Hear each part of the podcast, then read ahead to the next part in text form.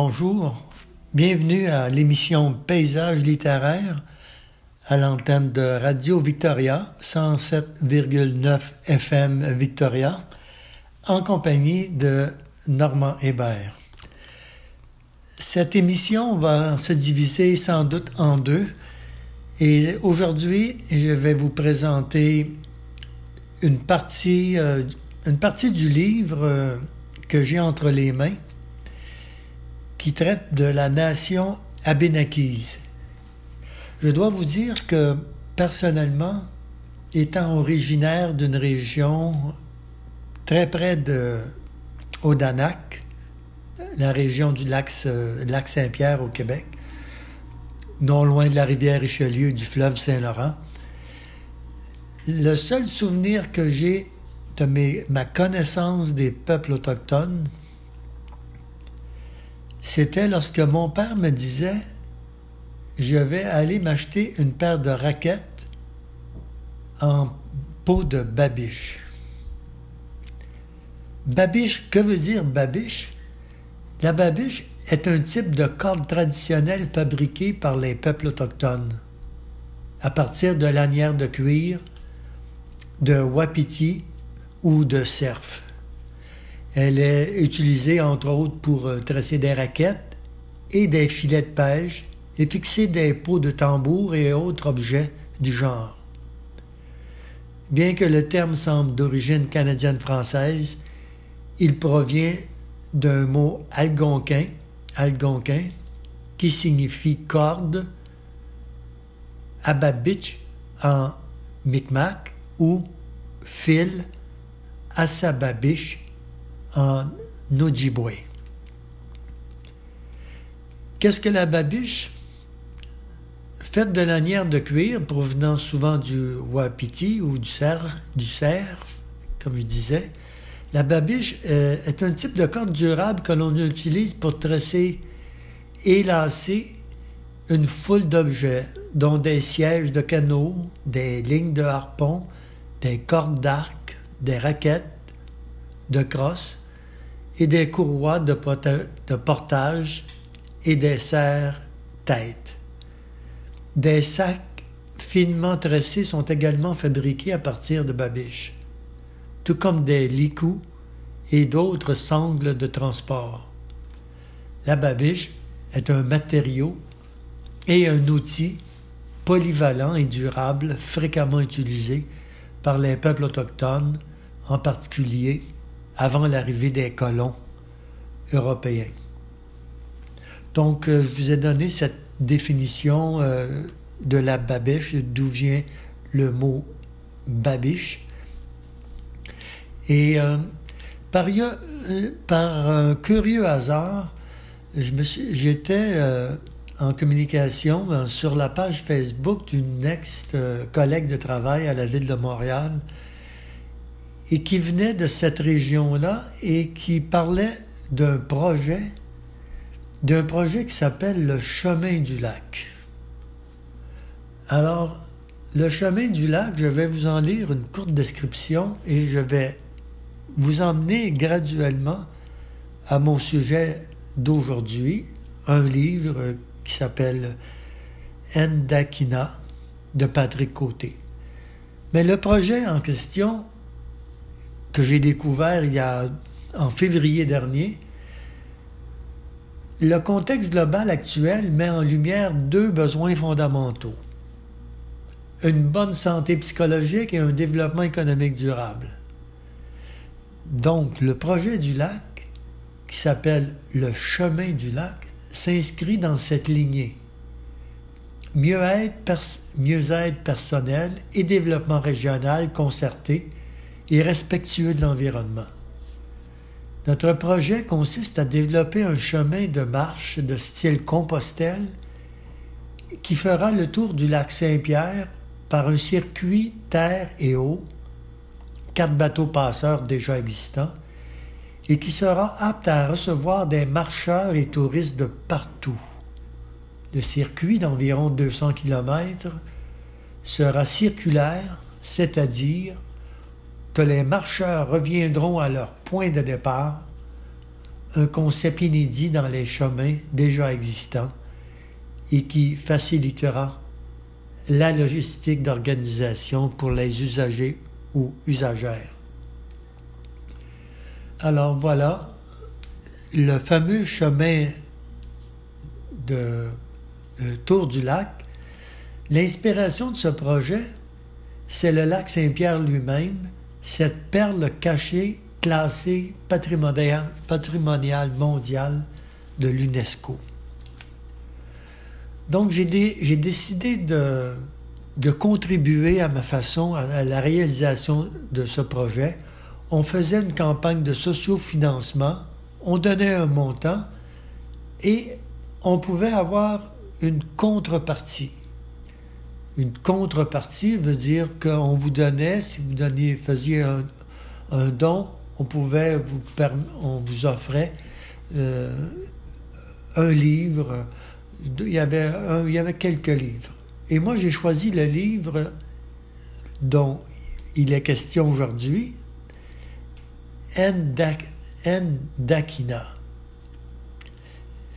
Et j'ai entre les mains ce livre parce qu'il m'est parvenu que beaucoup plus, euh, plusieurs mois plus tard, à la fin de la campagne de socio-financement qui a été atteint, qui était de 5 000 Ils l'ont dépassé, ils ont atteint 140% du montant initial. Donc le projet, le fameux projet le chemin du lac, le fameux chemin de Compostelle, mais à la québécoise autour du lac Saint-Pierre, est, parti et est, en, est en, réalisation, en train de réalisation.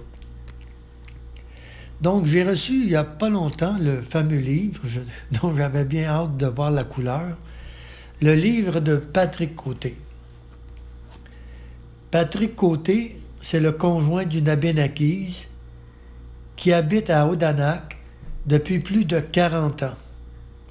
Successivement recherchiste et conservateur au musée des Abénakis d'Odanak de 1988 à 2005, cet ouvrage est la synthèse de nombreuses années de recherche. Donc, vous voyez, nous sommes rendus au livre dont je vous parlais un peu plus tôt, et quand je vous ai parlé aussi de le fameux euh, mot babiche, c'est pour vous dire combien moi-même j'étais, je peux dire, ignorant de la, des cultures autochtones qui finalement euh, étaient non loin du lieu où moi-même j'ai grandi, dans la vallée du Richelieu.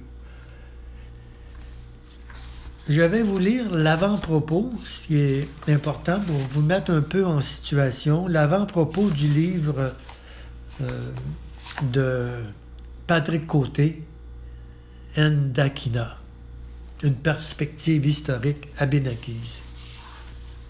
Il y a des termes autochtones, il faut s'y habituer, il faut se faire l'oreille.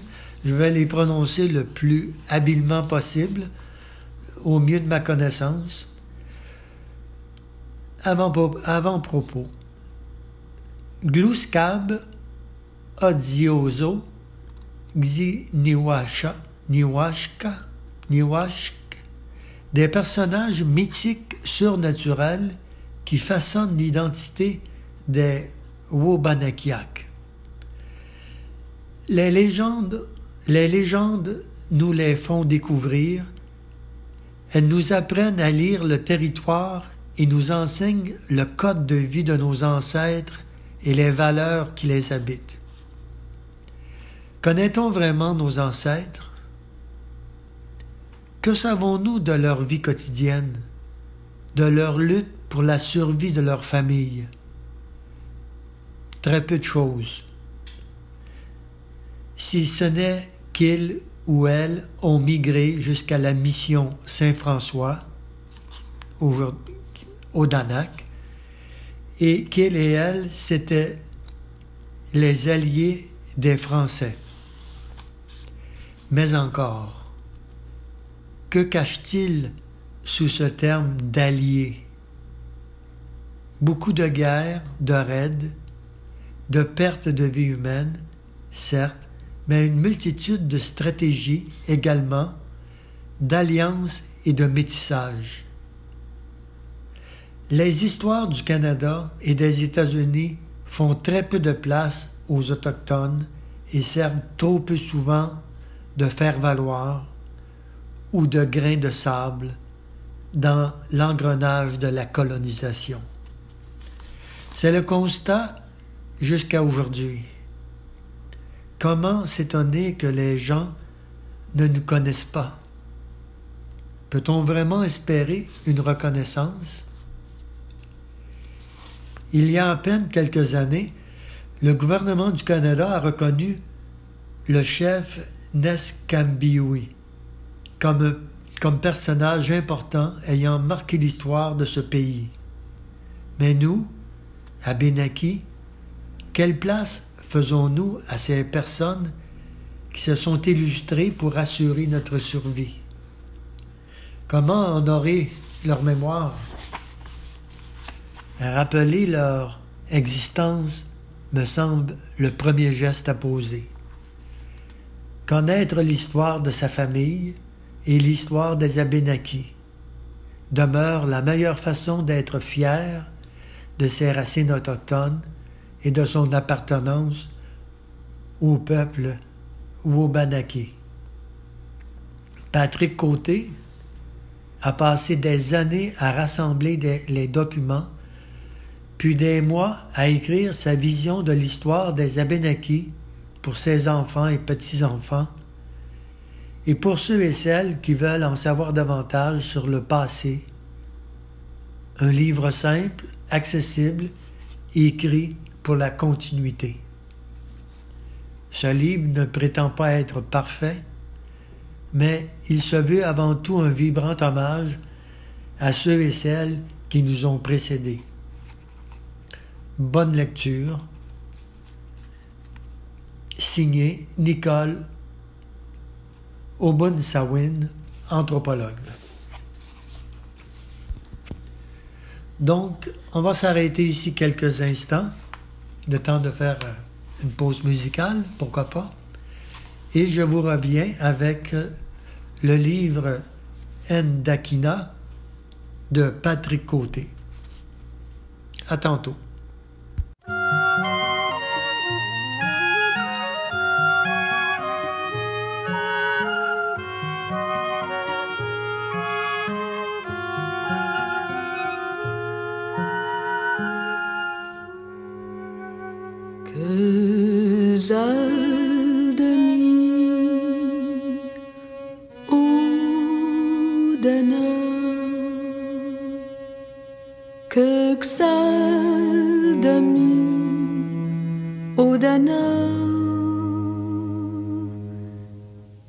كما هم نونغا كيستاكو أك أودي أسكامي وي أودي أسكامي وي أودي أسكامي akwi titi kita mukan kazal dami udana keksa onso wida onda? Wambanaki odana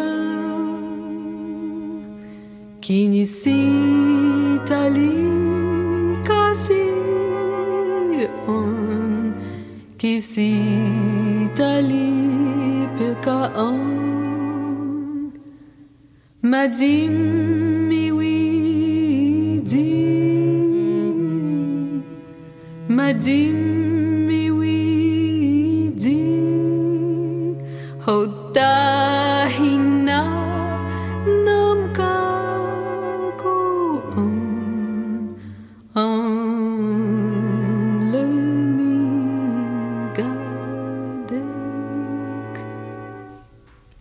Alors, c'est reparti pour euh, la deuxième partie, le deuxième segment de cette émission, la présentation du, livre euh, Andakina de Patrick Côté. Et tantôt, je vous ai parlé, j'ai fait une courte description, euh, définition, pardon, du terme euh, babiche. Et le terme, la, définition provient de l'encyclopédie canadienne. Et enfin, peut-être une, dernière chose que j'aimerais dire au sujet du fameux projet euh, Chemin du lac. à quoi servira le montant demandé auquel je vais moi-même contribuer? Le montant servira à compléter ce qui nous manque pour démarrer le projet avant que vous ayez le plaisir de découvrir le magnifique écosystème du lac Saint-Pierre, qui est situé au Québec en passant pour ceux qui ne connaissent pas la, région, euh, du lac Saint-Pierre, en empruntant notre chemin de marche, il nous faut investir un an de travail pour fignoler le tracé, installer le balisage, créer les partenariats nécessaires, concevoir et imprimer le guide du marcheur et le carnet de route et préparer nos installations pour vous y accueillir à bras ouverts. L'ouverture du chemin du lac au public est prévue pour la mi-mai 2022 et on vous y attend. Il y a toute une fête prévue pour célébrer ça. Ceux qui, sont intéressés à suivre ce qui se passe avec ce projet-là, ce Compostelle euh, formule euh, adapté à la région du lac Saint-François, vous pouvez aller sur le site euh, Chemin du lac et sur Facebook en tapant Chemin du lac et ils ont une page une page web et aussi ils sont présents sur Facebook. Alors, je vous reviens avec le livre. Le livre, il est construit d'une manière, euh, je dirais, intéressante, particulière, malgré le seul reproche, disons, que je pourrais lui faire, c'est que c'est du petit caractère. Donc, la table de manière est construite ainsi. Première partie, le mode de vie à au rythme des saisons. La deuxième partie, rite, rite, us et coutume. Et la troisième partie, guerre et conflit. Et finalement, il y a conclusion, bibliographie et remerciements. Donc, je vais débuter, je vais vous lire l'introduction. Ça va vous mettre euh, en situation. Il faut admettre que le traitement littéraire accordé à cette nation n'est absolument pas proportionnel au rôle qu'elle a occupé dans l'histoire. On parle de la nation abénakise. Peu ou pas de recherche sur le sujet n'existe. Les Abénakis sont carrément ignorés par les historiens canadiens sous le prétexte qu'ils ont simplement émigré des, émigré des États-Unis. Du côté des États-Unis, on croit qu'ils ont disparu du pays. Or, les Abénakis sont bel et bien restés sur leur territoire. La croyance voulant que les Abénakis soient des Amérindiens provenant des États-Unis est complètement fausse. Ils ont en fait migré sur leur propre territoire. C'est important. Ils ont migré sur leur propre territoire, qui s'étendait bien au-delà des frontières imposées par les Européens. La meilleure, preuve de leur présence au Canada se trouve dans la toponymie. Quaticook, Massawipi, Mégantic, Menfrémagog, Missisquoi et tant d'autres sont tous des toponymies d'origine abénakise. Chaque nation avait son territoire et les Abénakis n'échappaient pas à cette règle. En habitant le territoire, les Abénakis ont baptisé les lieux pour être en mesure de s'orienter. Ces toponymes, sont les témoignages incontestables de la présence d'Abénakis en plusieurs lieux. Ils démontrent par le fait même l'étendue de leur territoire.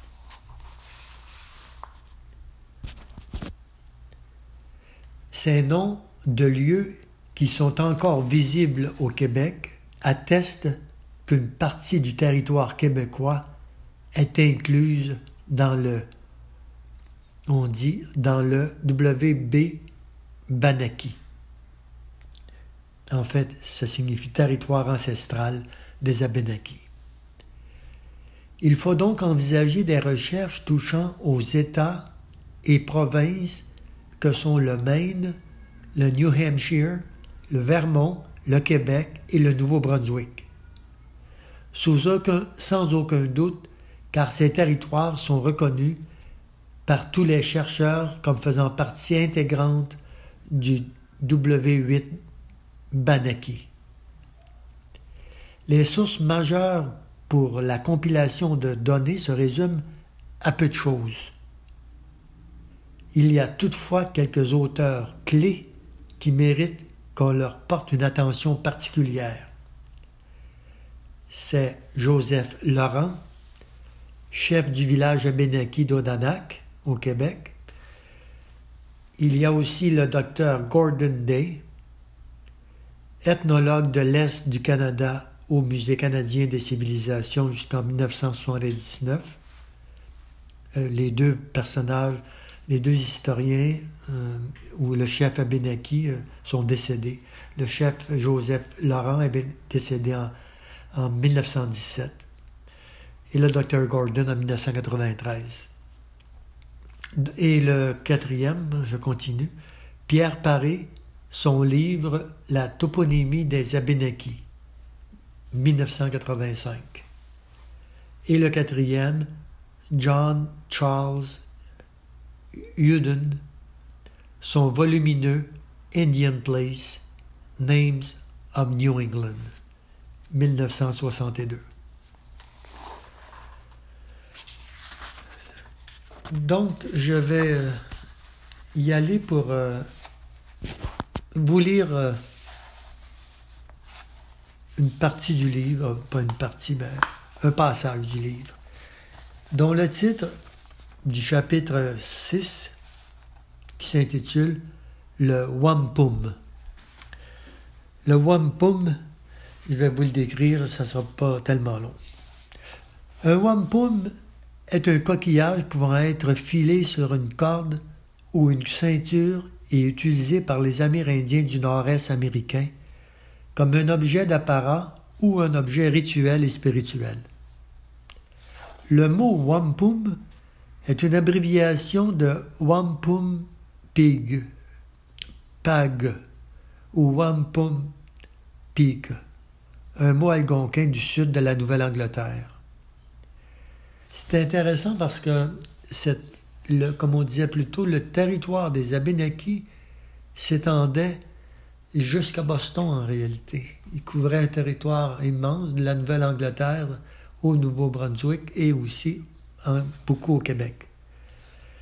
Récupérée par la langue anglaise au début du XVIIe siècle, cette expression signifiait tout simplement enfilade de coquillages blancs.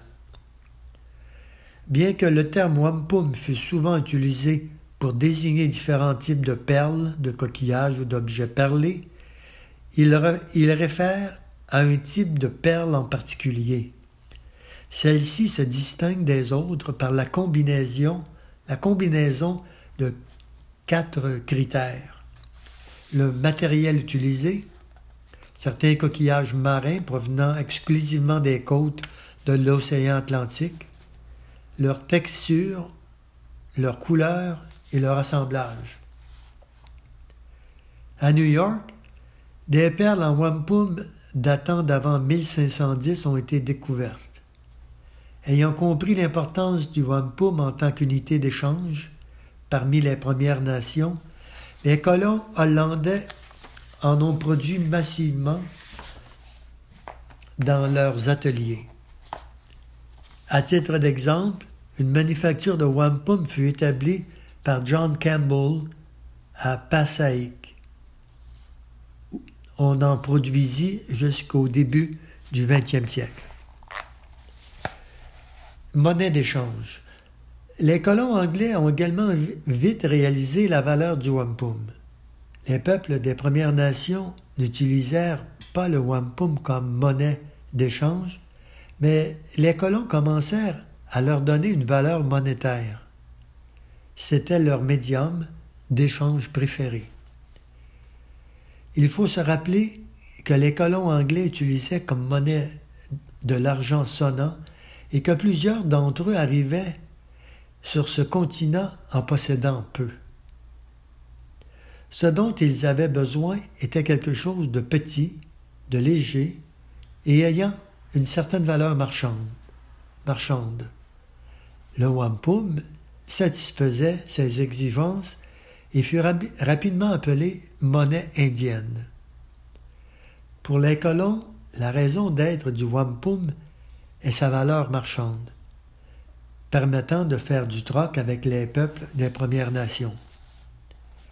Une proclamation, une proclamation coloniale émise à cette époque a fixé le prix comme suit. Six perles blanches et trois noires valent un penny. Penny, unité monétaire anglaise qui valait jusqu'en 1971 le douzième du shilling.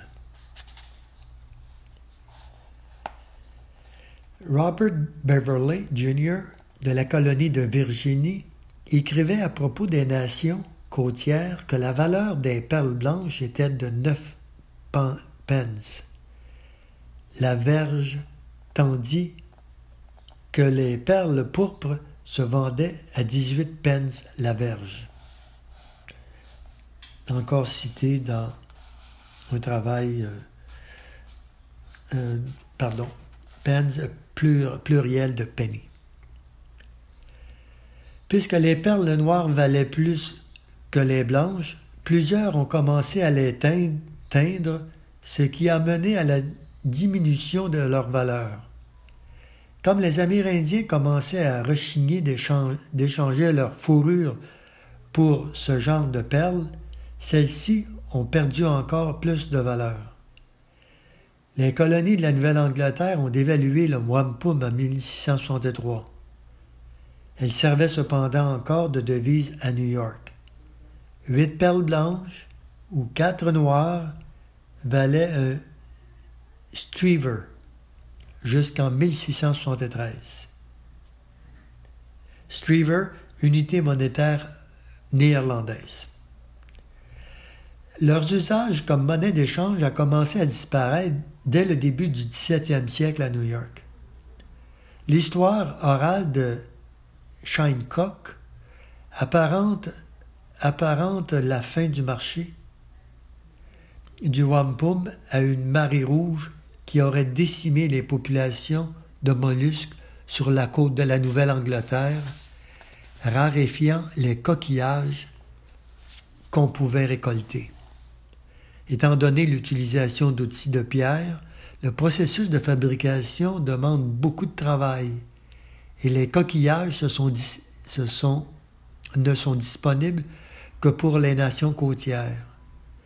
Les facteurs augmentent sa rareté ces facteurs augmentent sa rareté et par conséquent sa valeur parmi les négociants européens.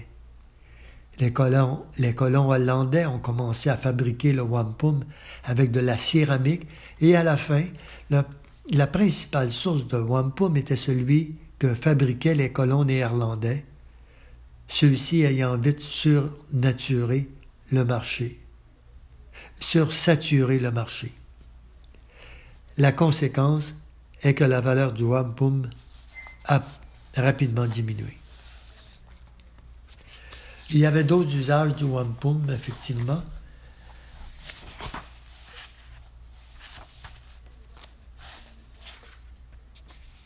Les perles de wampum pouvaient servir comme gage d'affection lors des fiançailles ou à l'occasion d'un mariage. Elles étaient aussi utilisées pour d'autres cérémonies de réjouissance ou même de deuil. Une fois complété, ce collier pouvait servir d'aide-mémoire afin de se rappeler un événement marquant. Alors je m'arrête ici avec le livre de Patrick Côté, N. d'Aquina, Une perspective historique à Bénéquise. Je vous reviendrai pour euh, entrer plus tard dans les contacts et les frictions qui, ont, euh, qui se sont développées inévitablement entre les colons euh, européens et les, la nation abénakise et d'autres, et entre nations autochtones elles-mêmes. Alors, je vous souhaite une bonne fin de journée et je vous reviens. Vous étiez à l'antenne de Paysage littéraire avec Normand Hébert à l'antenne de Radio Victoria 107,9 FM Victoria. À bientôt.